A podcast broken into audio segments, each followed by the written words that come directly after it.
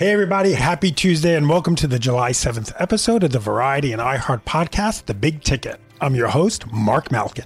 Coming up today, three very special guests from three very different projects. First up, Emmy Award winner Uzo Aduba talks about transforming into the late trailblazing politician Shirley Chisholm in Mrs. America, the FX series about the fight to pass the ERA in the 70s and 80s. Then Shira Haas. She's one of this year's biggest breakout stars for her work as Esty, the Orthodox Jew who flees her Hasidic community in Brooklyn for a much different life in Berlin. Haas talks about her unlikely start in the business and exclusively reveals the good luck gift her grandmother gave her shortly after she auditioned for Unorthodox. And then I've got Matt Bomer. It's his second time with the big ticket. He's here to chat about his work as a serial killer in The Sinner, plus find out about the time he was in talks to star in Call Me By Your Name. We have a big show coming up. You don't want to miss it. We'll be right back.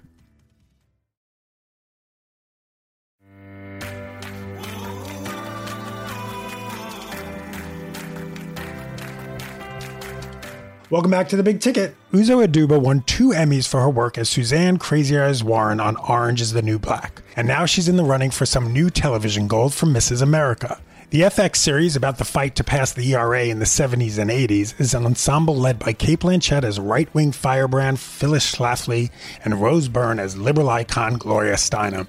Aduba plays Shirley Chisholm, the first black woman to be elected to Congress in 1968 and the first woman to seek the Democratic presidential nomination in 1972. Hi, how are you? Good, how are you? I'm good, how are you? Long time no see. How are you in the world upside down? I am doing okay. Like, um, the days are ever changing. I guess I would say it's like the feeling in terms of the feelings. Uh, Yeah. Let's move this closer. Um, because, you know, I will say that like supreme, the top feeling that I have is hopeful, but then like the feeling like right under that is the question why, why all to all of it? Why another death? Why are the cases? Why are we not wearing masks? Why are do the cases continue to go up? Why are we digging our heels in the sand to make a point? Why are we not leading as a leader should? Why are I mean that is my underlying that is the underlying symptom to me being okay. You know. So then what what makes you hopeful then? If there's all these whys with no makes me- answers. with no answers. What makes me hopeful? What makes me hopeful is that it's more than a hashtag. It's more than a post. Um, that it hasn't stopped um, in terms of the insistence and the persistence coming out of everybody.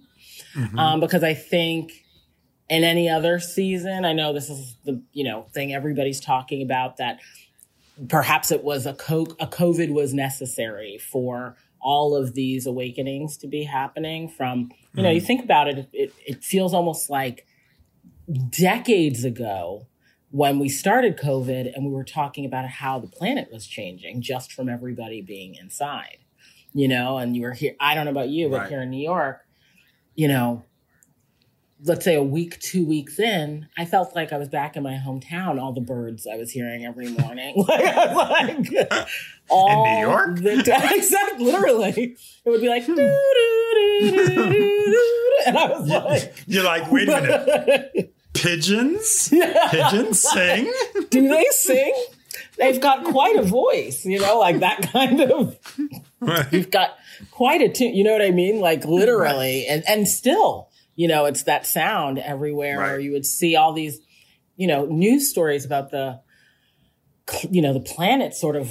I don't know if cleansing itself is the word, what, but that feels like miles ago. And now we're watching this next um, cleansing that's happening. Um, that also feels important and that gives me hope you know my i, I think i feel hopeful um, because of the disturbance and the disruption feels advancing and progressive in the end if people who are insistent on seeing change my friend said um, um, this is now probably I don't know, maybe like three weeks ago. I said, I mean, it just feels like the world is turning upside down. And I said, you know, I don't, I don't know if the world is turning upside down or if the world is turning right side up. You know, I think mm-hmm. it might be turning itself right by, right side up. And either way, that feels, you feel a shift. Yeah. And, you know, and it can be easy to mistake that as not good. But I, I, I, I don't know. Maybe it's a Pollyanna in me. I don't know. That feels like a good is coming. Uh, yeah, I mean, I think you know. Obviously, I've spoken to you. I've spoken to a lot of people in the last because that's all I do. I sit at home and I talk to people. um, but it's everyone is hopeful. I think you have to be. If you're not hopeful, then where are you at? That's right. You know, if if you're if you're not hopeful, it doesn't encourage you to move forward to into mm-hmm. action because mm-hmm. it's if you're not hopeful, you just sit there and it's like it is mm-hmm. what it is. Mm-hmm. Um, but I also think, like you said, there's a Pollyanna where we just we want to believe like the world's going to get better, or like you say, shift uh, right side up. Mm-hmm. Um, and obviously, we won't know that until we get there, and who knows if that's in our lifetime. Right. And that I don't know. But what I do, that exactly, that is what I don't know. But what I do know, young people, especially, you know, and I mean like down all the way to teenagers, Mark, mm-hmm. are energized. And what is, what, make, you know, the thing that makes me feel hopeful is that they are galvanizing themselves, you know, that they are organizing themselves. It's not, you know, a pocket here, a pocket. They are, they have found a network and a community to really put mobilize their actions and make their voices heard so like agree to your point i don't know what the fi- whether the final destination is you know next week or next year or not mm-hmm. but i do know that there's no way these remarkable generations that are born every few decades you know mm-hmm. that don't i don't know a version that doesn't push something forward Right. Do you know what I mean? Yeah. When you yeah, look I mean, at those ones who just aren't going to stop. Right. They, because it's what what would make them stop? What would all of a sudden change all of their outlook to something that's not hopeful, not wanting change? Um, how do you think Hollywood deals with it? We know we get a lot of hashtags, like you said. Mm-hmm. We get, um, you know, during the protests and during George Floyd, we got a lot of, you know, Instagram posts from studios and from everyone saying, we've had enough, we have to do better. Mm-hmm. We've heard this stuff before. Um, do you think it's lasting? And do you think it really will make change in Hollywood? I think it will have to, because here's the thing like we just touched on, this next generation. And I think so too, everybody who's now, a, a good portion of who's come before them has been activated.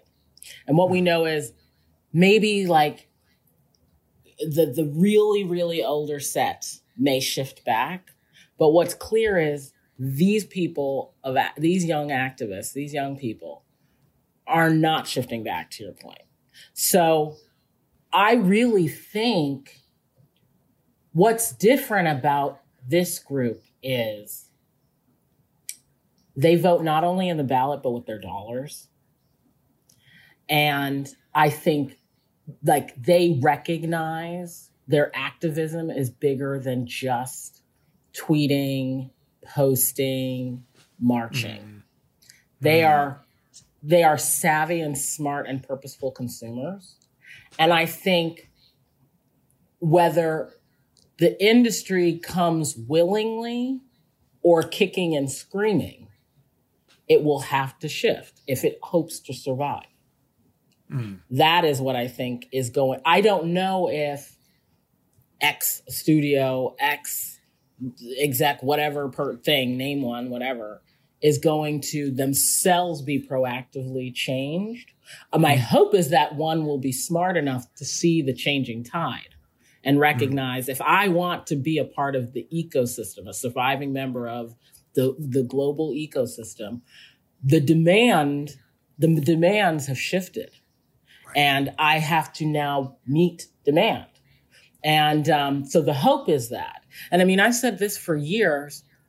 Like when we started, you know, on Orange and we were we were having a conversation about the TV landscape shifting, which right. has shifted. You know, it feels like you know, back in 1902, we were living a different way, but it was only I mean, eight years you, ago. you got, and you guys shifted it. I shifted. mean, we've, you know, obviously we've known each other since the beginning of that. And I remember, you know, doing panels with you and talking to you, and it's like, having to explain what Netflix was, what, how yeah. it all worked. Yes. Like it just was. so, but it, it wasn't shifted. that long ago. It wasn't that long ago. That's the thing. It's like, it feels like we've always had streaming, you know what I mean? Like, and it's like, it's, it's not even been a decade, everybody. Like, you know what I mean? Like, we haven't even changed hair dyes yet since it's come out, you know? It's like, we're still on the same train, you know? So it's like, but it feels like it because it's so commonplace now, but right. it's totally changed and totally has a different energy to it. And I think that, that again, going back to this space of hope, that gives me hope that something that at the time felt like, what is this? Why are we, what, how, what about appointment television? What are we all going to do on Thursday if we're all watching at a different hour? And everybody, you know what I mean? It turned out to be Burger King. You know what I mean? Have it your way. That's like everybody loved it, you know? So it's like, you know what I'm saying? Like, right? No, I, that's so, it's so weird to even hear you say that because that's so true. It's like the whole thing was like, but do you think people are just going to tune in when they want? yeah, ridiculous. Like that's like that's such a crazy thing. Yes. And now Orange is the New Black is vintage television. Vintage. yes. Hand me my teeth. Put me for the men. Like that. like it's that, you know what I mean? But yeah, yeah like it, the industry does shift. And I think like, I think of all of these things, like my hope is that it is style and not trend.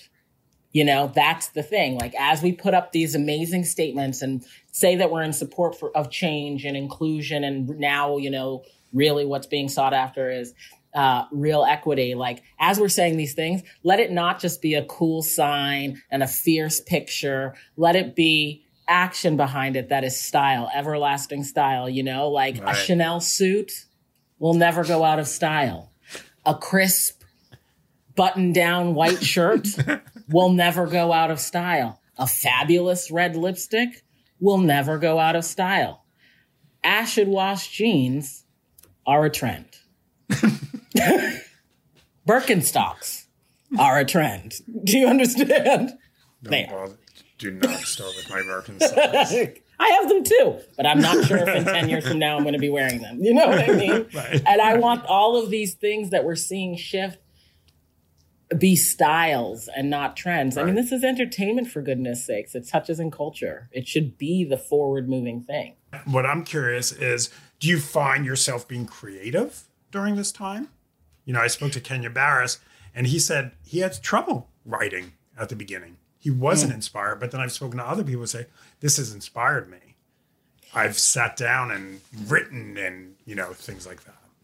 It has inspired me, I will say. Um, it has inspired me. It's it's upped my um, energy. I think um, it's dri- it's it's if I'm being really honest, it has reignited my passion um, in a way that was there or maybe had dimmed some, mm. but it's mm-hmm. like the flame in my stomach is hotter somehow. Mm. Um, I think also it's made me it's made me think about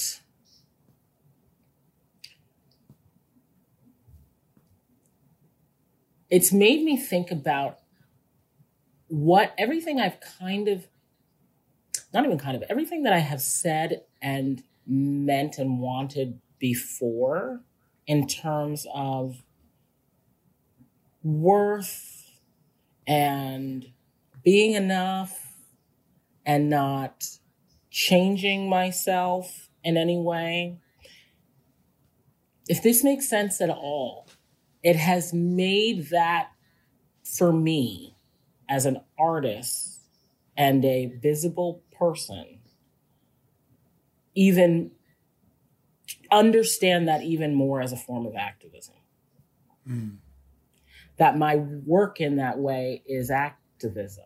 That um, it's even more important now to really hold on to that and love Mm. it and stand firmly, straight, long neck spine in it Mm.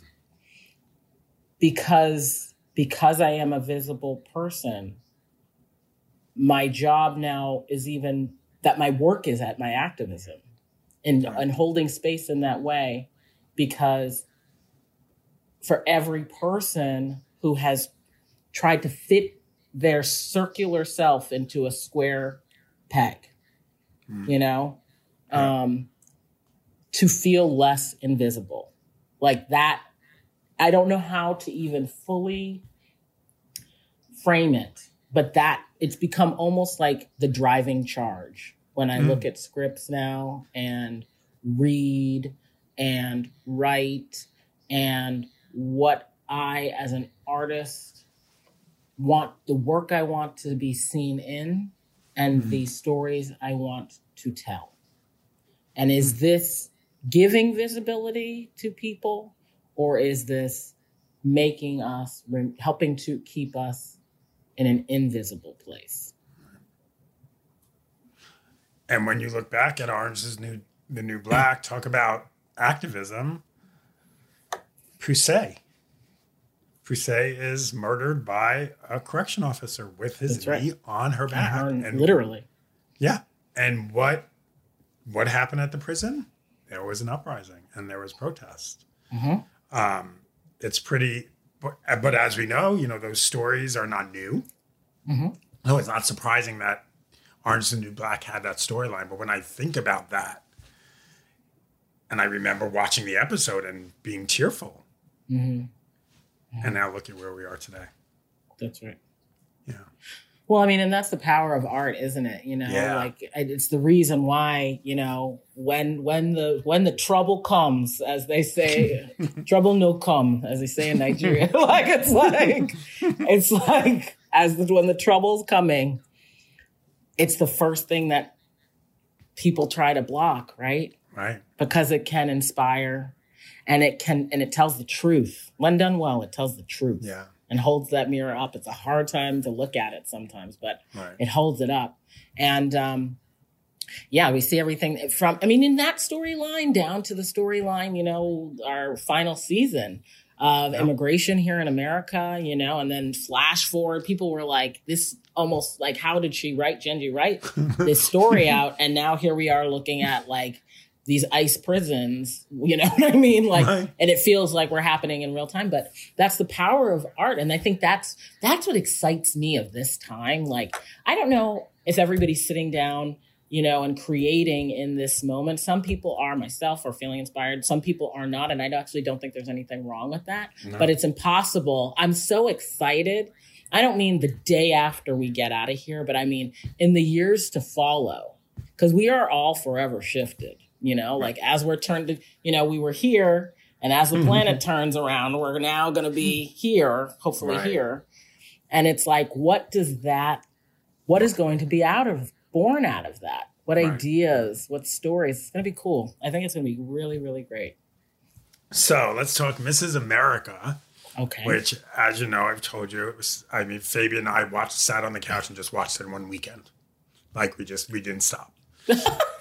like it's my, it's my, Yeah. that, it's my jam. I love American history like that. yes, yeah. It just, I love the, the way it was told with each episode, that story of someone else, but everyone else was involved. Mm. What, what did you know about Shirley Chisholm going into the project? How much did you truly know about her? Did you have to do a deep dive?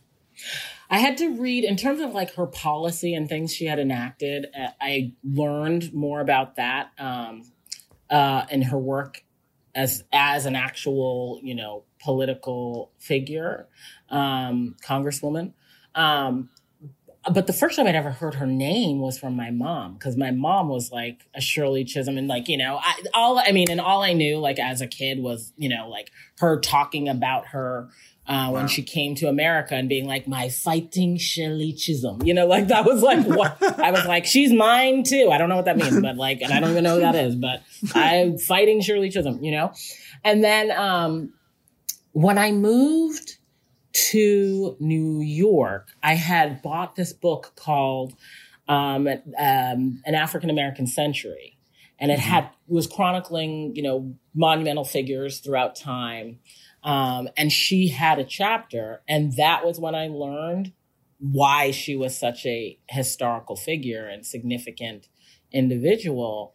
And I had never, and I did not know that she had run for president. And, you know, and I'm talking like we're standing maybe like right on the heels of, you know, an Obama uh, campaign right. uh, bid. And so I was like, there was a black woman who ran you know what I mean? Like that, that sound, and she did it in the 70s, you know, like that even sounded crazier.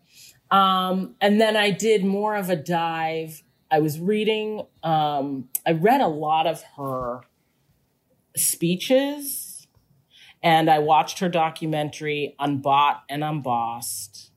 And I was really interested because a lot of the images and the YouTubes that I was seeing, you know, it's like we know the hair and we know, you know, the glasses and we know the loud clothes, we know all those parts of Shirley, that fake symbolic, you know, image of her.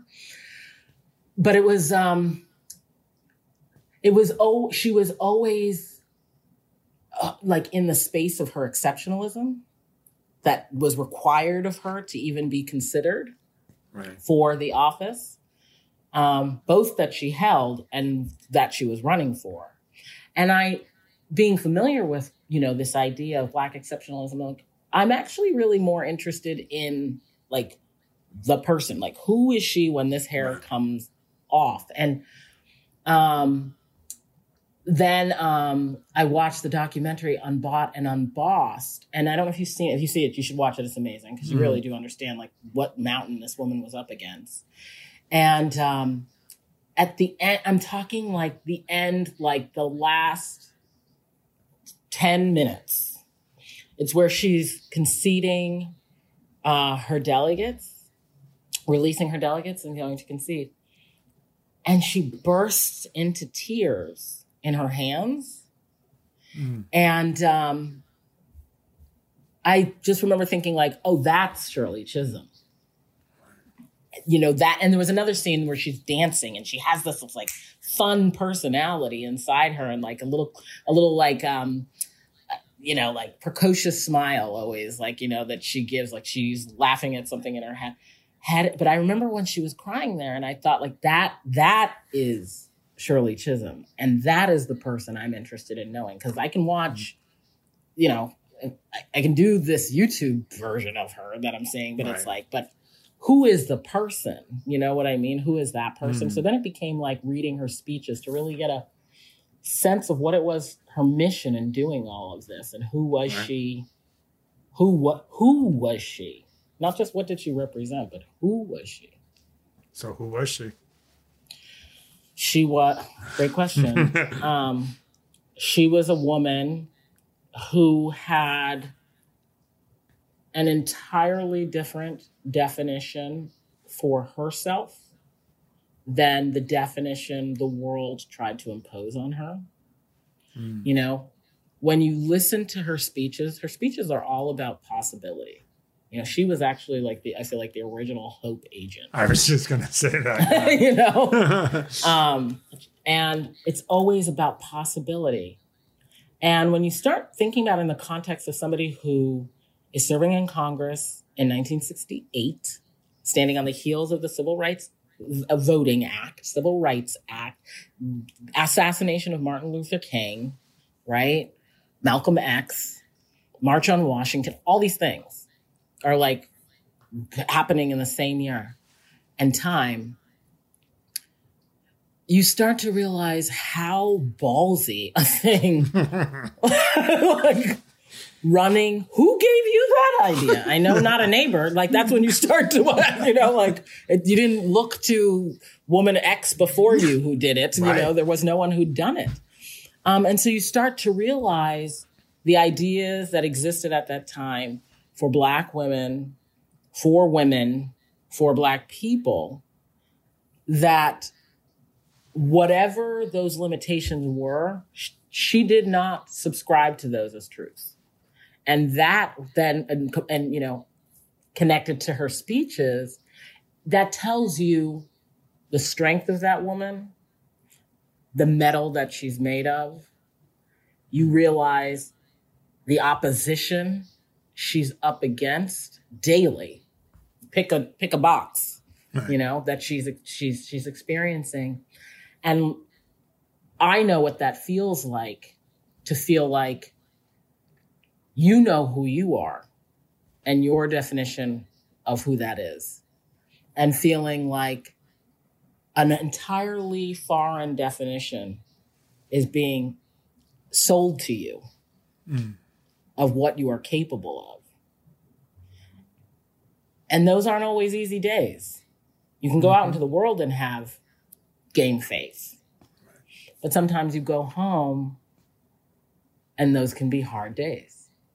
It's a heavy lift.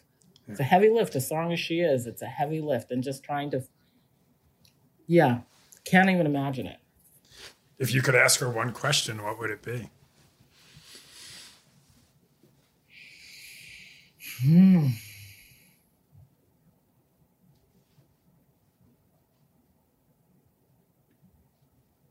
If I could ask Shirley Chisholm one question.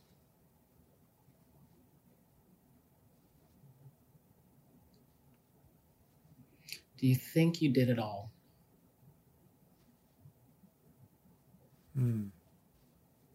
Did you do all that you came here to do? I think she did. You know, it's a it's a really uh yeah, I would ask her that. Do you think you did it all? It's really good. so what was it like putting on that wig, putting on those clothes, the glasses, the bag, the little heels?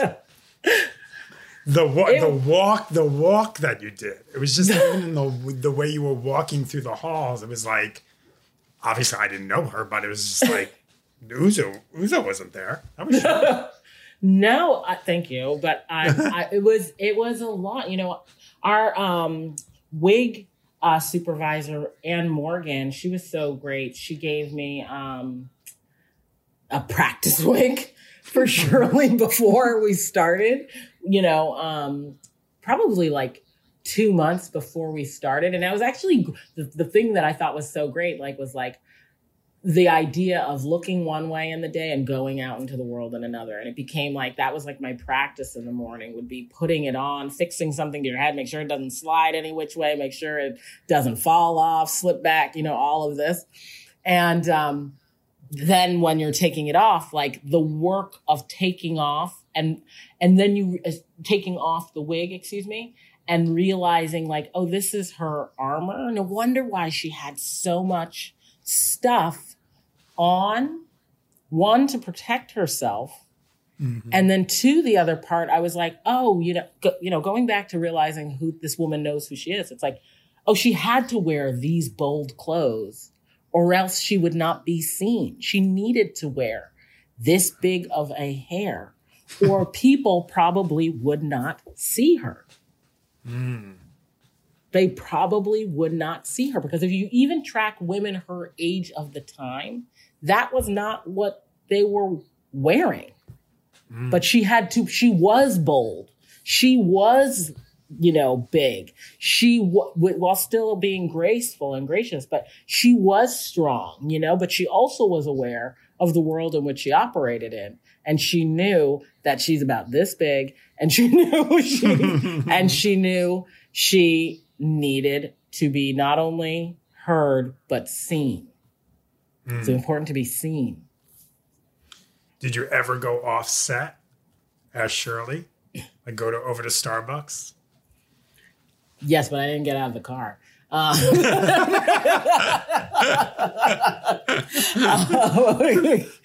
I no, we, I didn't. I didn't really. On on all honesty, I did. I I didn't. uh, Cate Blanchett. Oh, divine. I what I kept saying about it was, she's Cate Blanchett. You can't forget yes. it's Cate Blanchett, but you forget it's Cate Blanchett. Yes, but it's Cate Blanchett. It's this weird like. Yes. I, I don't know how to explain it in actor talk, but like, she's Phyllis Schlafly. It was genius. Yes. yes but you knew it didn't matter that you knew it was Cate Blanchett. It no, and you matter. only pop out that you only pop out to know that it's Cate Blanchett to give her her props that it's Cate Blanchett. Right. It's like I'm right. stepping out because it's like this woman is unbelievable. like it's like I'm popping. Yeah. I'm now like popping out for a minute to give you your applause because you deserve. Right. An, you're giving an 11 o'clock number version level performance. You know, um, she was and is phenomenal. Like brilliant, brilliant, brilliant. What did you know about Phyllis Schlafly? I honestly, I didn't know much about Phyllis Schlafly. The first time, if I'm being perfectly honest, I'd ever heard her name was when um, I heard that uh, the current um, president was going to eulogize her, and I was like, "Who is that?" And I, I, I didn't know. I had, had no idea and just like Googled, did a quick Google. Um, this was a couple years ago, and I was like, oh, and it still didn't, you know, turn my ear. I love it. Uzo, it's so good seeing you. I you hope we get too. to see each other in person one day. I know when we're out of the shutter of the shutdown. See you, see Fabian. Stay well. Stay safe. You too. Bye. Take care. Stay hopeful. That was Uzo Aduba. I'm going to take a short break, but when I return, Hollywood newcomer and star of Unorthodox, Shira Haas. I'll be right back.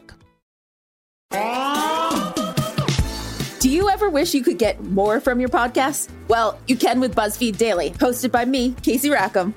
And me, Zach Stafford. On our show, we've got more good news and more pop culture more memes, and more celebrity tea. More of everything that's blowing up your timeline and trending on the internet. Every weekday evening, we're giving you more of what you need to enjoy your day. Because what's life if it isn't to be enjoyed? Listen to BuzzFeed Daily on the iHeartRadio app, Apple Podcasts, or wherever you get your podcasts.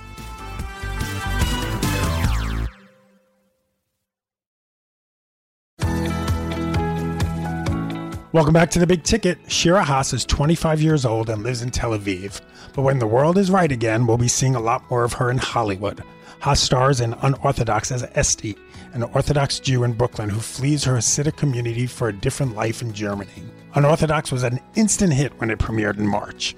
I recently caught up with Haas from her home in Israel. How are, how are you doing? All good, all good. Um, day by day. Where is Tel Aviv right now in terms of lockdown and quarantine? Uh, well, it's, it's it's better now. You can say places are opening and people are going outside with masks, of course, and, but places are open now. There are still people that get sick, so there's like a, people are afraid that there might be like a second wave. But I hope it will stay. I mean, it will get better all over the world, and also here. Um, yeah, and that's it. Are you in in in LA or LA, New York? In LA. Oh. So now you have to wear a mask when you're outside in LA. It's mandated yes. by the government. Yes. Um, and they're worried about a second wave because numbers are up. It's just it's so unpredictable. We just we have yeah. no. We keep trying to say like this will happen in September or August, and we literally have no idea. Crazy. So, Everything, really. So let's talk about you. Yeah. First of okay, all, if we have to. first of all, you did that wonderful Q and A with Jessica Chastain, and she is absolutely one of my favorites. Um, Same here. I met her. she had just finished The Help, and I didn't even know what The Help was. Wow. wow. Um, and I've spent a bunch of time with her. I was at the Maui Film Festival with her at one time in Hawaii. So she's definitely she's definitely my people. Yes, same here. Really, only love. I mean. so, so you you grew up in Israel. When do you decide yeah. I want to be an actor? Uh, pretty late. No, I mean, I, I was I was a very shy uh, child, believe it or not. Even if it's hard to believe. I mean, I was I was into writing and I loved watching movies and I loved theater, but I never thought I'll be like in uh, profession of like being in the center of attention, right? I was really shy. Uh, going on stage seemed like an awful thing for me. It's like I don't know shows that we did in in school and stuff like that. Uh, but then I went to a theater major in high school, um, and I really loved it. And but it was more of a hobby, you know, something like that. And then a casting director approached me um, on Facebook, actually. Uh, that's not a good message, maybe, but that's the truth. uh, when she was, yeah, she was really, really known one. I googled her, so it's safe. Uh, and she was casting a movie. Uh, and I didn't have agents, I didn't have anything, but she just told me that I, she see that I studied this major and she thinks that it can work out. And I went there, and it was my first movie. It was Princess. Wow. Yeah. and that's how I got into it. And after that, I had my agent finally, and, and the audition after was for Shtisel. Um, and also, after that, I got a lot of no's, right? But that was kind of like the magical beginning. Um, and I really fell in love with it. I think in Princess, in the first movie that I did, I really like. It was kind of like I always say that I feel like it's Narnia, you know, the door that's open. I'm like, oh, so that's what I really want to do. I mean, in, I was 16 and a half, and it was a very powerful experience, really, an amazing director. So, yeah. Is this was this anything that was in your family or your family in the arts? Anybody an actor, singer, musician? No, well, no. I mean, uh, my my whole family and my mom especially, she really loved uh, movies and theater, and I always, from a very young age, we went together to some shows and musicals, and we watched movies together. So it was always there, but not like as a profession, not at all. Um, but they were super supportive. I feel like I always felt like, I mean, my mom, I mean, it was always kind of like a, a, her dream that in a way that she didn't do to do something with it. And she never pushed me to do anything, never, never. But the fact that I kind of like wanted to do it, she was really supportive and amazing. And my father as well. I mean, as long as I'm happy, they're happy. So I have a really great parents, really. so yeah. you're 16 years old. This casting director hits you up on Facebook. What yeah. do your What do your parents think? What do they say? First of all, it's something like who is who's this lady? What the hell, you know? and I remember I didn't I didn't. It's such a long time ago, but I remember I didn't answer her because it was strange. And then uh, like a day or two after, she wrote me, "Listen, I'm, I'm serious. You can see my previous work." And I, I, and I searched it and I saw her pro. I mean, I I um I did my research to understand that it's uh, a real person, as you know, and my parents as well, and they were involved. And then I just went to this audition. It was basically the first um, on camera audition that I did and I guess it, it worked. uh, yeah. And then I had also, of course, more stages after that, like a callback and chemistry test. And I met the director. Um, but yeah, that was the beginning. So obviously, you've had huge success in Israel as an actor, but then comes along Unorthodox. Yeah. Can you even were you even able to prepare yourself for the phenomenon? You know, my husband and I, we watched it in one weekend. I mean, you just couldn't stop. Were you prepared for the attention and the, it just became this moment that everyone was talking about it?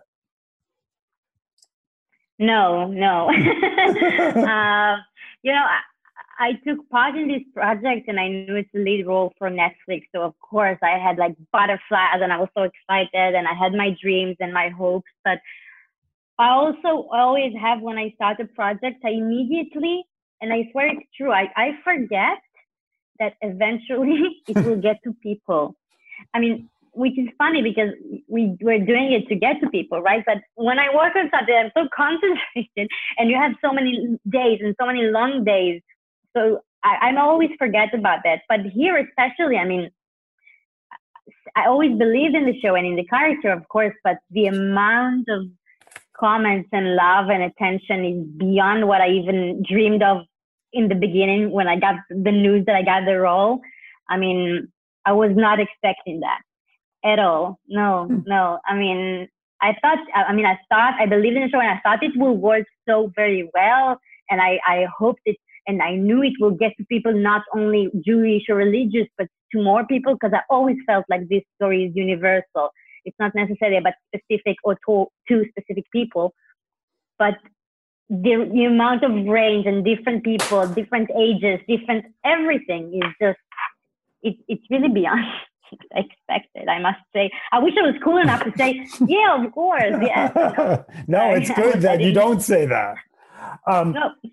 When when you auditioned first, did you know it was for unorthodox? Had you read Deborah's book? Where, because I, if I'm remembering correctly, Amit told me that he didn't know what he was. I didn't know. I didn't yeah. know. I didn't know. I mean, uh, they just told me that there's. I think I mean, of course, I mean, told you, but they told me audition for a TV series called The Orchestra for a German network um, platform. So I was like, okay, cool, let's see. and I read the scenes and I thought it's amazing. Um, so I went there and I did it and I felt good and I, I thought the dialogues were amazing and I enjoyed playing it. And then a few days later, I got a phone call from my agent and she was like, okay, so they loved you. They're coming to Israel in a few days and um, it's for Netflix. It's called Unorthodox. Uh, that was like I remember exactly where I was and what time it, it was when I got this call. I where, was so, so where, where were you and what time was it? Uh, okay, so I was in my car. Uh, I, I, was about to meet my friend, and I just parked my car, and I got this phone from her. So I was like, "Yeah, let's answer it."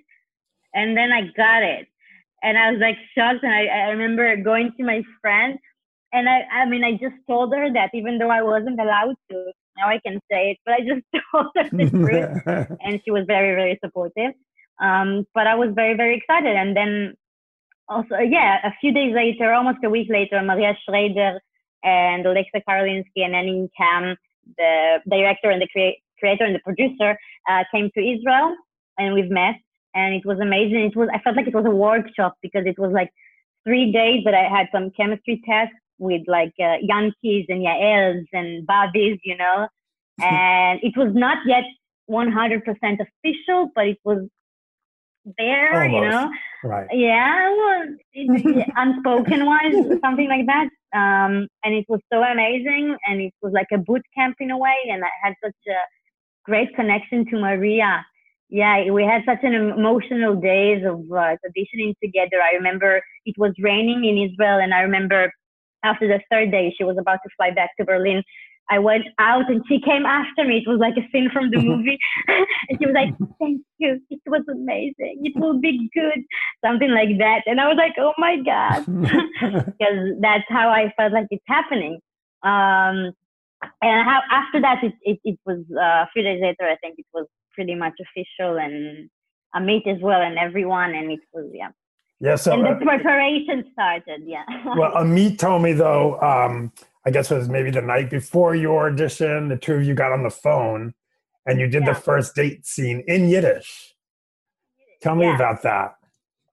So, first of all, the Yiddish thing. I mean, I don't know Yiddish before, um, and I got the audition on the first round when I thought it's the orchestra, and it was told there the scenes are supposed to be in Yiddish, but you can also do it for the first round in English.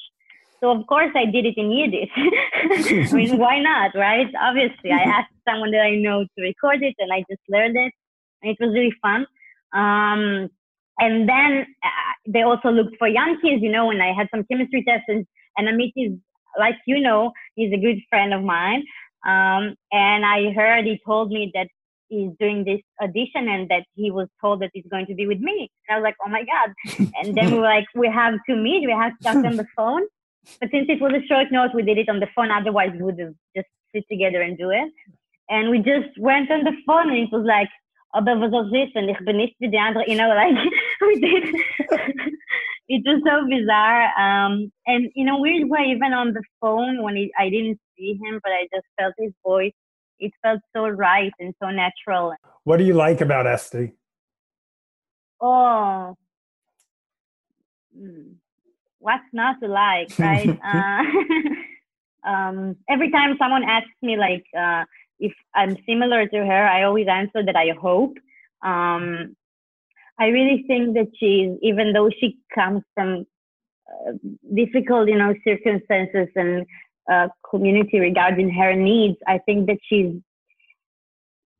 very, very present. You know, she's mm-hmm. really in the here and now, which we always, we really know about it and we talk about it and we read books about it and we go to psychologists and things, but she's without knowing it, she's really, she, she really aware of her feelings, right? She really mm. knows what she feels. She really knows what she wants. She really knows when she doesn't want something. And that's also her curse in a way, right? Because in a world that you need to just fit in, mm. it's hard to have like questions and, and to be aware of what you feel all the time. So I think that's such an amazing ability to have as a human being in, in general, to be so aware of it. And I also love the fact um, that she's so complex because even when I got like one scene or two scenes in the beginning in the audition, I felt like, wow, like she's both very strong and tough, but also so vulnerable. And she also wants to fit in, but she wants, she doesn't want to be there. And she's very like gentle, but you know, she's like everything is in contrast in a way. Mm-hmm. Um, and that's something you need to bring to every sentence almost in this character. And I think that's what makes a character and also a person very, very um, interesting. And I just love it about her and her curiosity and her um, generosity and just, yeah, she's pretty awesome. How much um, responsibility did you feel? You know, you you're depicting a community that you know is very, um, you know, they're in their bubble. They're in, you know, even like I said, I'm from New York, but it's they're separate communities. How do you? What kind of, as an Israeli, as a Jew, do you feel a responsibility to portray it correctly because it's you know it's an easy thing to just really show the extremes where could yeah. and that could be i think irresponsible um, yeah. because there are beautiful parts of being in a community where you know you're not worried about the outside world so how how how much responsibility did you feel to the satmar community to to, a lot. to do them right a lot yeah. Uh, it was a never ending discussion. Uh, in the production, in, in me that I shared also with the creators and the director, I mean, you need to root for the lead character in a series. You need to understand her struggles, that's of course. But at the same time, you need to understand, like, to see the whole picture, to show, um, to have empathy to this, to the place that she's coming from. Also, also because of course it's more interesting as a story when something is not black and white it's boring but also moral wise i felt as a jewish maybe as an israeli maybe as a person i don't know i felt responsibility to bring like yes to say something to have uh, to have something to say because we're doing art and that's part of it and it's important not to be scared of. And I, I'm, I don't think you ever need to be scared but at the same time you need to have um, a, a moral vision and sensitivity because it's real people. And also like you said because i think that there are uh, beautiful sides to show and that there are complexity and that there are so many like both sides of the coin so it was mm. always very very important um, for us to do that also to show Esty happy for a while even like in the wedding or in the first meeting with Yanki that she have she has hope or with some things with Bobby you know and to show kind of like the family together in in teens and just to bring some of it. Um, and also when she goes to Berlin, that it won't be like totally woo happy and stuff, but but also to have like longing to her previous life. And when she's going through this journey and finding herself, you know, at the end of the audition, she sings the song from the wedding. Mm-hmm. I mean, she's praying. She finds her own God. It's not about this community is bad, God doesn't exist. No, it's about this is it and i'm finding god with inside of me you know it's not about good or bad and it was so important for me i, I also have religious people in my family and in general i i hate generalized people right. so I really don't like it. I, I, I have like allergy when people do it in general. So yeah, it was definitely a, a, huge thing for me. And then you have your bedroom scenes with Yeah. Amit, with Amit. He told me that he told me there was um, some laughing going on when you were first in bed together. Um, how uncomfortable were you comfortable? This is someone you've known for 10 years, he's a friend. How do you even go there? Uh, you know, it's always a question. I mean, I'm an actress. I had like intimacy scenes before. You know, Mhm. it's not the first one that I had, but every time it's still, um, even if you know the person before, even if you don't know, it's kind of like a stage that you need to go through to feel comfortable, Right. you know, to talk about things or not to talk, but just to feel comfortable to like be you and to say stuff and to act without thinking too much.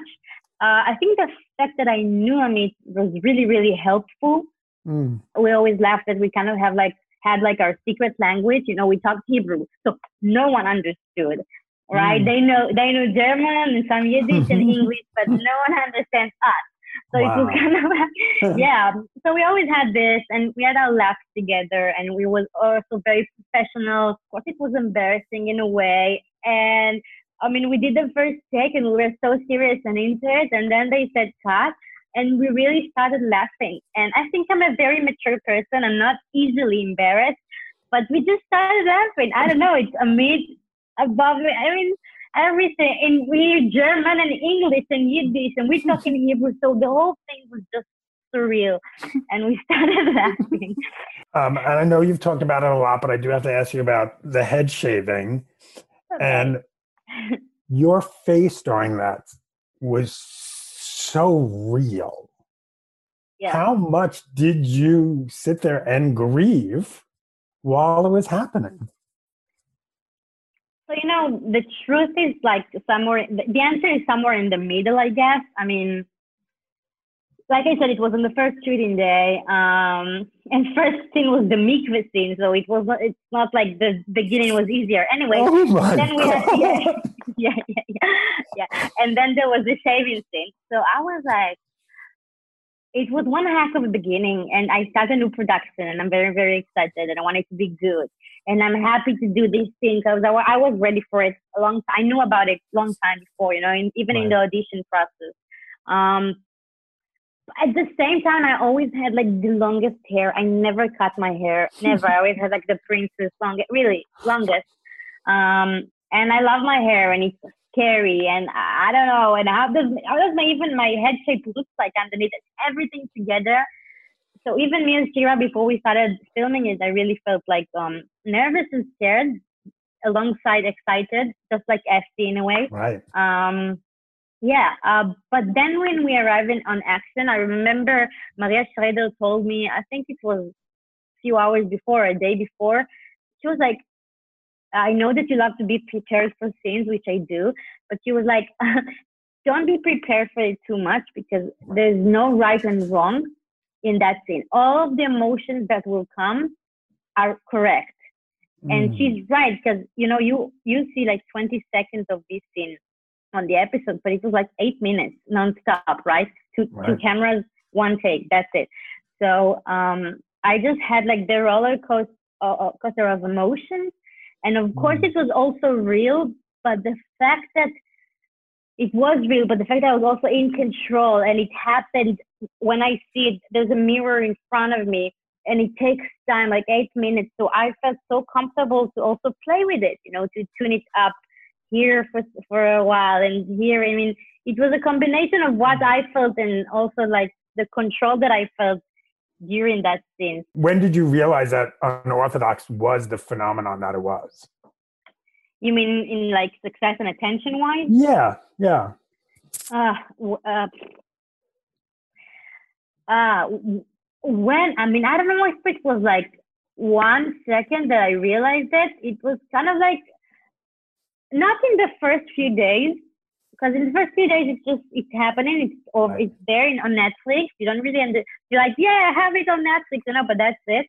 Um, and it's happening and you're posting and you hope that as many as many people as possible will see it. But then I think after a week I started getting so many messages and so many also new followers on Instagram, really, and like also so many um, emails and uh, compliments from uh, stuff from like the industry as well, and also press and PR stuff that I got there, and boom, reviews.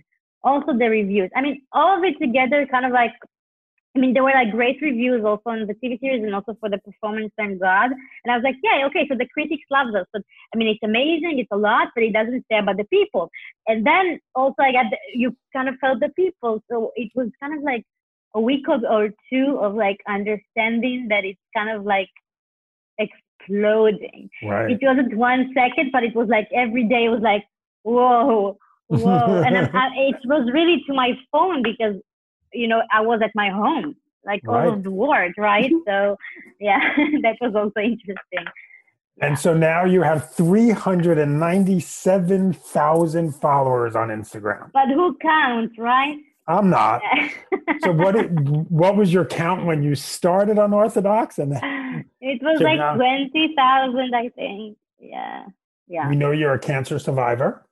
Um, you have grandparents who were in the Holocaust. Those are two traumatic um, events in anyone's life, whether obviously you weren't there with your grandparents. How did that, how did being a cancer survivor, you were so young, but how does that impact you, especially when you said that your parents, I think every parent is like this, they just want you to be happy. Yes. Um, and my parents always wanted me to be happy. But I imagine it takes on another level when they knew their daughter was a cancer survivor when she was just two years old. Yeah. Well, I, I started when I was two. It finished when I was about uh, four or five. Um, yeah, I always say when people had asked me like, "How did? I, wow, you're such a hero. You know, how did you do whatever?" I always say that I think that the heroes are actually my parents. You know, um, I mean, I remember stuff, a lot of stuff, but I don't have like a chronological right. uh, events, you know, in my head because I was really, really young. Um, and that's the big heroes, I think. Um, you know, it made me who I am in a way. I mean, I don't, I don't know. I can't say like my life before and after, like a lot of other cancer survivors, right. because it's, it's, I, I mean, it's also interesting because I really kind of like, I, I know myself, like the beginning of my life, I, I feel like it started there in a way, you know, I don't mm. have like a before. That's like the opening point right. for me and I don't say it in a bad way. I think it's really, I mean, of course, I'm not thankful for that, but I'm thankful for what it like brought to me. I think I don't know what would happen without it, but it really made me who I am as a person. I think I was like a mature child. I was like a 40 year old when I was eight, you know, and I wrote stuff so deep. I mean, I saw a letter that I wrote when I was about 11, and I'm like, calm down, girl, you're just 11, you know? um, and yeah, and I think it also helped me as an um, actress as well, as, as, in a way. I mean, to I was I'm still young, but even when I was 16 and I had to play in Princess, a very tough role. I think that I have the maturity, maybe above my age, to relate to understand pain or to understand the character, mm. and maybe it still does help me. Um, and as for my parents, I mean, I think I don't know to see me. I mean, doing what I love and actually doing it. I mean, uh, getting good response to it, and I don't know. I think it brings them a lot of uh, life and love, and I don't know. I mean, so what? So what did you write in this letter when you were 11 years old? Come on, when you're a child and you're going to like scout, right? When you're like um, like Girl Scouts, like Girl Scouts, yeah. like like camp like camp summer camp like camp? but but it's like it's not summer camp it's like every week. Anyway it's yeah. boys and girls like together youth, it's nothing special like a youth like, group like a youth group yeah, kind of thing. Yeah yeah. I'll find the word and i will, okay. I will forward it to you for that okay. if you want to use it. Anyway i went there and i never did go there but i remember one time i was like a friend of me mine told me to go to come and i was like okay uh, and that was actually the first time that it was a very special like assignment that they wanted you to do. Like they wanted you to write um, a note to yourself in 10 years from now. And you're 11? Was, you're 11? Yeah. they wanted you, you to do that? You did? yeah, I mean, nothing like too deep, but just find yourself something, you know? And I guess a lot of people just wrote like, what's up? You know, I don't know. but that was my assignment. and I took it so seriously. And um, yeah, I saw it like, I don't know, few, I don't know, um, not too long time ago, uh, which is more than 10 years. I'm 25. um, and I just write there stuff like, I hope you're happy. You know, I hope that you find a place that you, you feel peace I don't, I don't I, there's not even one word of like acting, nothing. Right, right. I wrote about writing, I wrote about photography because I love uh, to do it. I, I asked if I study psychology, and I was like, no, actually, no, you know, yeah. Wow. And yeah, a lot of like deep stuff and about my parents and about, you know, like questions, like questions. Some, some of the questions I still have now, you know, but just maybe in a different language a little bit and it was like very amazing to see it. Yeah.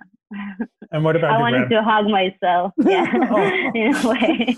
what what what about your grand your grandfather was a Holocaust survivor? Yeah. How did uh, that? My grandparents, actually. Oh. Yeah. My my mom's parents. My mom's wow. Parents. How does that? I mean, I know you can't sum it up. I, mean, I can't even believe I'm asking it, but how does that yeah. inform you? And then to do a role like unorthodox is yeah. Yeah. Uh, I also had the zookeeper's wife, right? right. Uh, yeah. I mean, my grand my grandfather is an Auschwitz survivor, and my grandmother she's a survivor from Hungary, which is interesting because also Bobby and also in Bobby is Esty's Bobby and also Deborah's Bobby. They are from Hungary. I mean, Satmar wow. comes from Hungary, so it's it's crazy. Um, I mean, I don't know. It was always something that's important for me to talk about, you know, especially when the years go. Uh, I'll talk about unorthodox in a second, but it was always something that is important for me to talk about because this subject, because I feel like as the years gone by, I mean, I have only one grandmother that's left. She and this one, and she's ninety something. It's something that's always, always like, an unbelievably important for me. And also this year we had like uh, the Holocaust Day also in the I mean, we had we also did kind of like a, a Zoom with my grandmother, with my grandmother, yeah, on the Holocaust Memorial Day, and also in the Seder, you know, in Passover. So it's also challenging. I found myself year after year trying to, right. yeah, finding the way to still do that. And as far as also, of course, it came to my mind, and I remember I came to my grandmother. I think she was actually back then. She's okay now, but she was back then in a hospital Mm. and and we just just go went there and I talked to her about this project. Well, I never said it in an interview, but I talked to her about this project before it was official that I am doing it. And she gave me a ring and she told me that um, this one will give me like luck and that she really hopes that I will get this role and she feels that I'm gonna get it. And this was kind of like a ring that she has for like, I don't know how many years. We're talking about 30 or 40 or something like that, right. crazy number. And I was so emotional, also because of the gift and what she wished for me, but also because, I mean, when I told her about the show and what it is about, she was just so happy. And I told her it's, it's been filmed in Berlin, which of course, I mean, I, I love this city, but for, I mean, for her, it might be more difficult maybe. Yeah. So, and she was just completely positive and she just was so proud of me that I'm gonna go there, that I'm gonna shoot it, and just she's wow. really like one of the people that are like Esty in a way, but very different, like most important to me. So that was this was everything, and it's um, on me since ever since. Yeah. This is amazing. It was so nice meeting you. Hopefully, maybe you'll be here for the Emmys if there is an Emmys, because I know you can't say. I don't know. I, no one can say. Can someone say? But Only what, he can say. but what is what does that feel like to hear when people say that you're a shoe in for an Emmy nomination? Crazy. no, really, the fact that it's a discussion is amazing. And finger crossed, I wish, you know, who knows? And will there be yeah, a season God only knows. Will we see a season two? Um, I don't know. I can give you the creator's number. I love that. I mean, I, as far as I know, it was always planned to be one season, and they're not planning to do a second season. But I mean, the answer is always who knows. That was Shira Haas. Unorthodox is available on Netflix.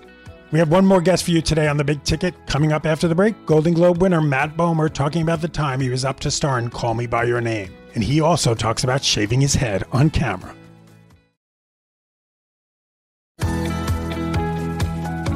Welcome back to the Big Ticket. I'm your host, Mark Malkin. Matt Bomer is truly one of the nicest guys in Hollywood. So I have to say, it wasn't easy watching him portray a serial killer in the second season of The Sinner. But he was able to make me forget how sweet he is by playing evil and twisted so well. I chatted with Bomer from his home in Los Angeles. Hi. Hi. How are you doing in all this craziness? Uh, you know, um, day by day. You know, look, we have so much Yeah. to be grateful for. Um, I'm trying to remember that at the beginning and end of every day and not get sucked into the constant news cycle. I mean, I'm trying to balance like completely burying my head in the sand and um, actually Right. not getting sucked into a really unhealthy news cycle, uh, which I, I think is tricky.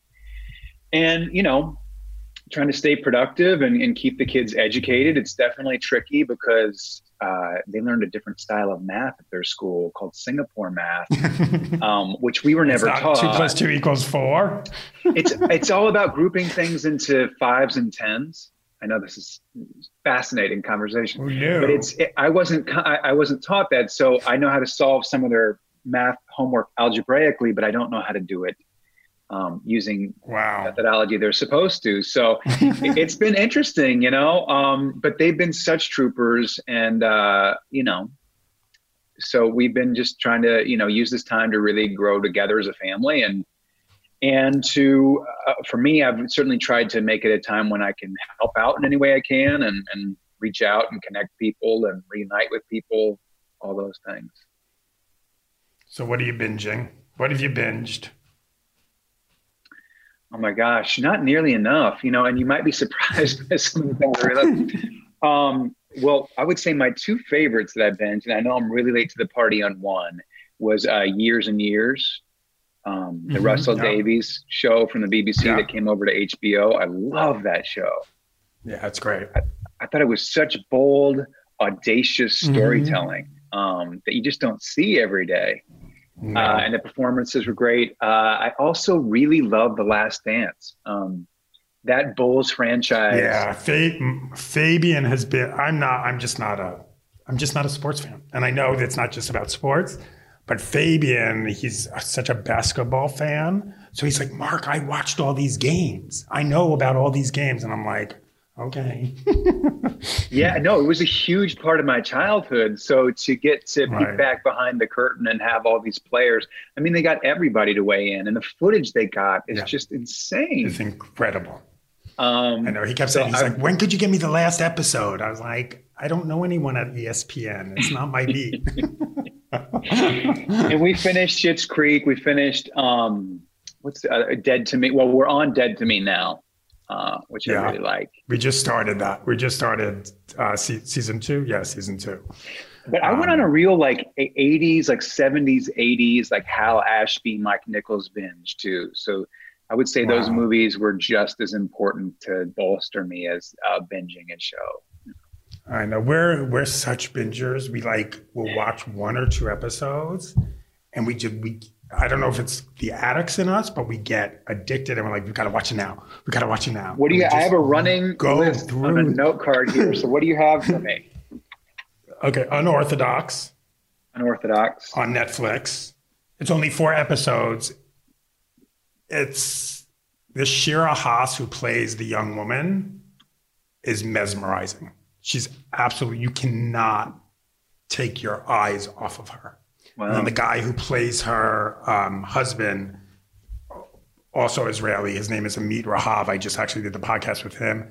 Young, openly gay actor from Israel who's gorgeous. And it's just this fascinating story. Um, what else have we been? We've been binging Working Moms. Have you watched? Simon is obsessed with it. Oh, Obsessed. Matt, it's just last night I was tweeting. I'm like, Catherine um, Reitman is a genius. Yeah. She's, we literally like laugh out loud, like one of those. Wow. Um, we've been watching that. What else did we binge recently? I know we binged. Uh, got some new show. We're here, which is the new drag queen makeover show. yes. The yeah. three queens. Yeah. Yeah. Um, then we just watched two episodes. It's not out yet called Legendary, which is a ballroom competition show. So it's like pose competition. What else we watched? Defending Jacob was good. And then we binged Sinner. You did. Dude. Yes. That's nuts. We were Yeah. like, we were literally, we were so into it. We were literally, I think it was last week. We went right through it. Oh wow. And I guess I'll just ask you, like, how do you play someone so dark? Because Ah. woof.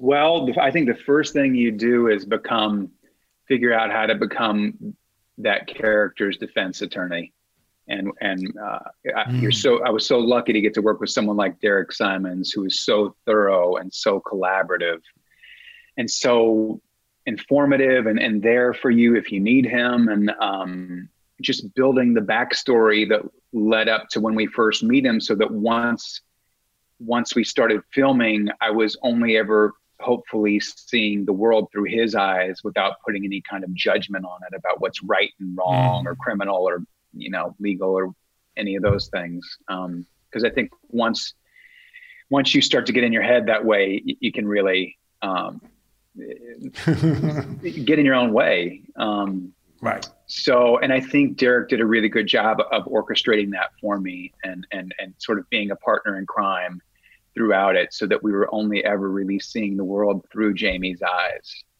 um, Mm. So let's let's back it up. How did you how did you get involved, and how does so a, a series like this? Obviously, it's different than the first season. And do you get all the scripts all at once so you know how the story is played out, or is it sort of like episodic TV where you're sort of learning it as it goes? it's a little bit of both um, i had met with derek years ago when he was involved in call me by your name.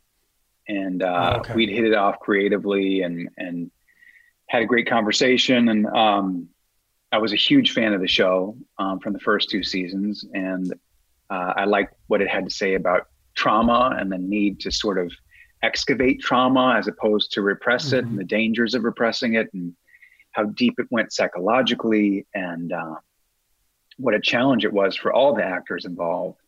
Uh, and so we met, and he he sort of laid out his initial thoughts for the season, and those evolved over time.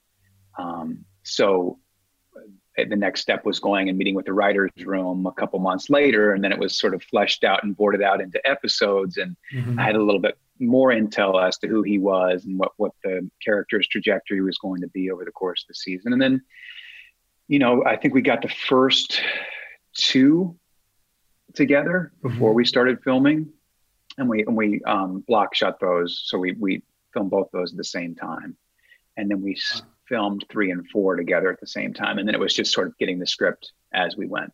Right. Wait, I got to back up though. You just said you met about Call Me by Your Name. Yes. Tell me about that. I wish it were a really, you know, intriguing story. It's just that he was he I think had done the original draft of the script and had the Mhm. rights and um so we met very I mean this was years ago. I couldn't even tell you how many years Right. ago it was. W- Way before it became um you know the production it became. Uh and uh I just I obviously loved the material. I loved talking with him about it. I thought it had real potential. And uh and uh, then he went on to do other things, and I went on to do other things. so were you Armie or Timmy? Armie, Wow. yeah, So you are into something. You knew it was good material. yeah. So maybe you should be a producer. I think as an artist, you know, if you if you're fortunate enough that you've been reading scripts for number of years, uh, you you have a, a, somewhat of a sense as to what is intriguing to you, at least as an artist. You know, who knows about commercially Right. and the zeitgeist? That's always changing. Only you know, You psychic people like Ryan Murphy can predict that. um, so you get the script, you know, obviously has some trauma. What, and I don't know if there's an answer to this, and maybe it's for us to um, decide decide for ourselves. But what was that connection with Nick, played by Chris Messina? What did he have on him? It was a, a relationship that soothed a really profound sense of spiritual loneliness. It transcended mm. friendship. It was a soulmate connection, but not in a sexual way. I think to to speak right. of it in sexual terms, though they did have a shared brief sexual history, would be reductive. Right. It was really more about two people whose um, prescribed, self-prescribed ethics soothed a wound that they both had. And so there was wow. a certain sense of loneliness that could only be relieved in the company of each other. Cause It was the, the, the, the scene when you're cutting your hair and Chris is behind you was just intense. You know, and obviously there's a chemistry, soulmate, sexual friendship. There's the two of you had this chemistry that was just really intense. And and I was sitting there and I was like, did I ever have that with anyone? That was so intense. I mean, I hope I wouldn't have something that turned into that, but that obsession, because but I felt like was Jamie obsessed with Nick or vice versa? Or was it each other? And Both. I think it was part of Jamie's sort of arc of the season is that he slowly, you know, he was sort of the right hand man to Manson, you know, and his journey right. over the course of the season that he's becoming Manson. Mm. So it's him becoming Nick and that actually not to toot my own horn because it, was a huge collaboration they made it better than i ever could have but that was actually my idea to do that scene um, oh wow and to have nick be the one to cut your hair which is a very intimate thing to do with somebody um, and you're really grateful if you get to work with an actor like chris messina who's just game for anything um, although it, it's one of the fun things about working with Chris and Bill is that you never really know where the scene's going to go. Um, mm. And that's sort of what makes it interesting to work with them. And so that gets a little bit trickier when you're cutting your hair off. Uh, when someone's really cutting your hair off because you only have so many takes. Uh, and we definitely did it. One take. Yeah, we had a couple. I think we did two or three different ways, but they were really very different. Uh, mm. And I think what they used was sort of a, um, a hodgepodge of, of, of the different ones we did. But yeah, there is a profound sense of intimacy into it. And it's sort of what I wanted. I almost wanted it to be like a coronation, you know, mm. like of him yeah. almost like um, baptizing me Anointing into, yeah. yeah, exactly. Um, and that was your real hair he was cutting off. That was my real hair he was cutting off. Because my my my Fabian goes, that's his real hair. He's cut it because obviously he's a hairstylist, so we know when people are wearing wigs. He's like, yeah. that's Matt's real hair. Yeah, that's kind of intense. it wasn't. T- I mean, at that point, I'd already lost like almost twenty pounds and was mm-hmm. trying to go through this really dark transformation of the character so that he looked like just a shell of a human being by the end of the show. Mm-hmm and uh, so it was important to i think it was an important um, change for him to make to sort of complete that transformation so it didn't bother me then it definitely you know it, basically I, I, had all kinds of patchy spots in my hair and they were all different lengths i you know it was like a real self and uh, right. credit to our the amazing hair department there who did a, a great job of finishing it up but um it when I finished, it was definitely not really something you could fix. And, you know, uh, it was definitely, uh, took a while to grow into something that I could actually manage. Um, what was it like with, with Bill Pullman, especially this character so in his head? It's very, there are so many shots of him just looking. Yeah. Where it's like his eyes are doing the acting. What's it like to do a scene with a character like that where it's so emotional and so intense, but it's two very closed down, shut off men. Yeah. Who really don't know, you know? Yeah, I, that, I think that's a big part of what the season was about was male intimacy and, and mm-hmm. the dangers of not being able to uh, upholding things in, holding trauma in, holding uh, uh, your feelings about society, about other people in, and not being able repressing them instead of sharing them, and then and then even if it is a misguided opinion. Um, so, uh, I mean, look, I love Bill. I, I had done a film with Bill where he played my father in flashbacks, but I'd never gotten to work with him, and I was like, oh man, I'm just I've been such a huge fan of his stage work and his screen work. When are your kids allowed to watch a show like that with you in it? I don't know. How old, how old is the oldest now? He's going to be 15 next week. Yeah. Can you believe that? Wow. I know. 15. Not the most fun time to have a 15th birthday, but he's being a real trooper about it. So yeah. I can't complain. Um, you know, honestly, I don't think they've even watched White Collar. So um, really, no, I don't think they have. Or maybe an episode or two here or there. Um, they no all have the, no. Although I found out that the twins snuck. You know, we were on an airplane and we were obviously not in the same seats, and there are five oh, of us, no. so we're not all in the same row. And one of them tried to sneak it on the screen, Magic Mike on the screen back. I was like, no, no, we are not starting there.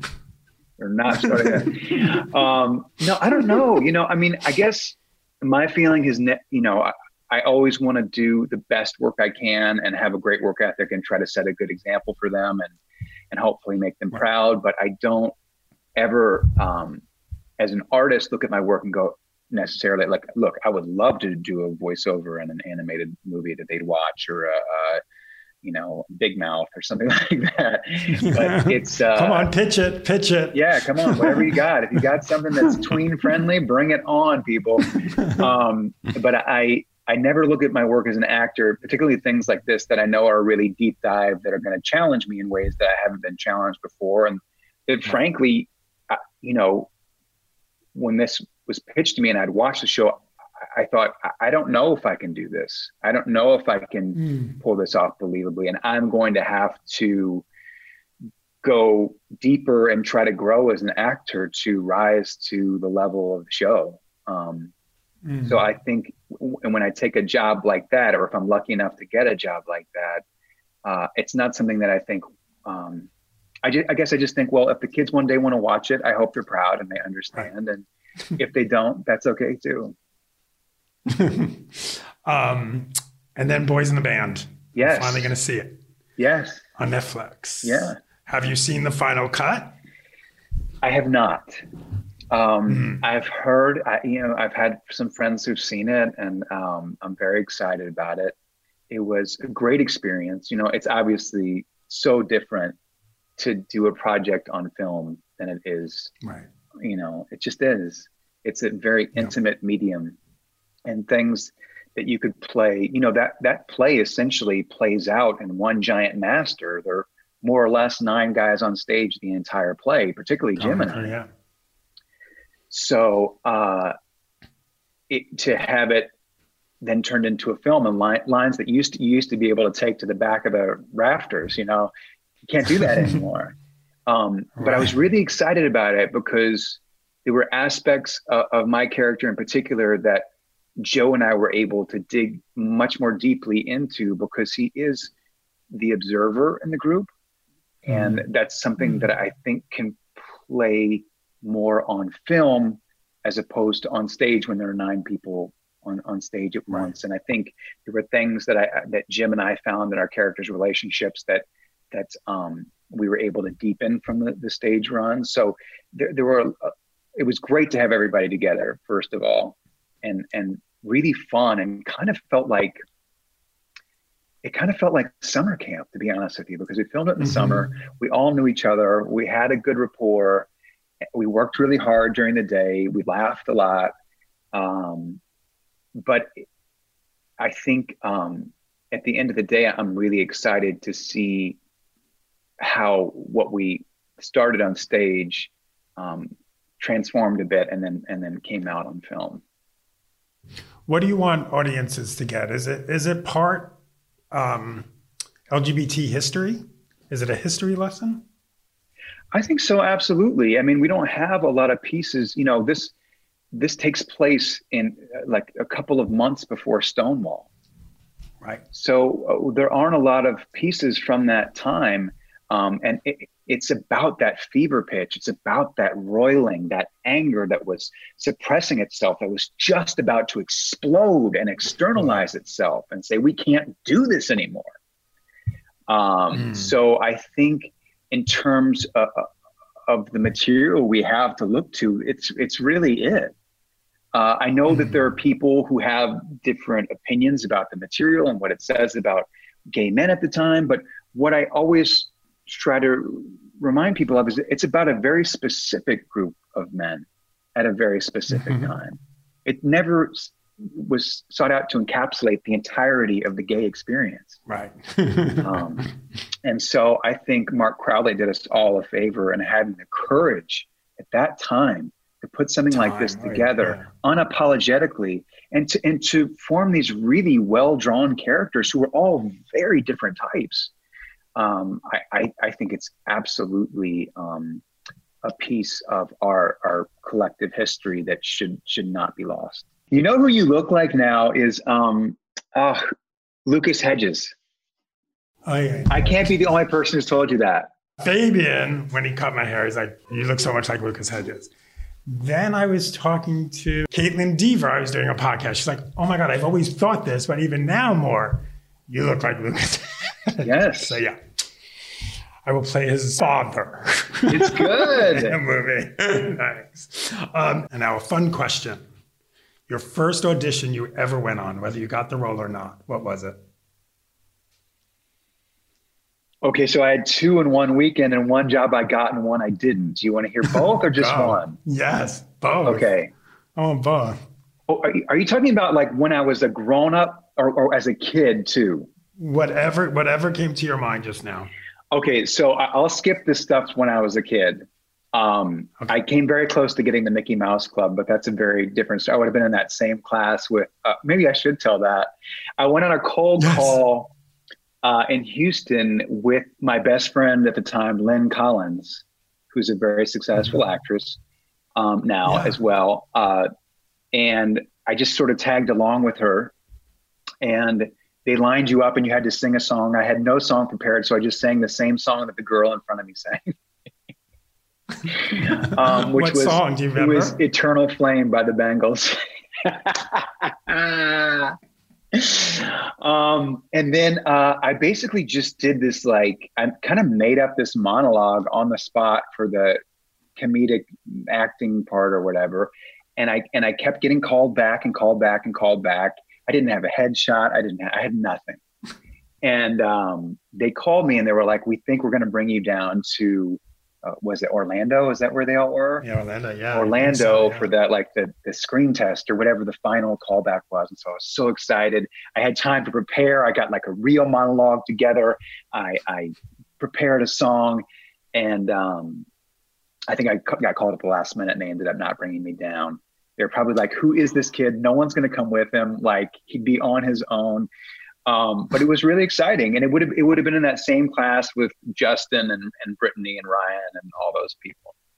and Keri Russell Yeah, and Keri Russell and Christina Aguilera. and Christina Aguilera. it was tough competition, Well, I- Mark.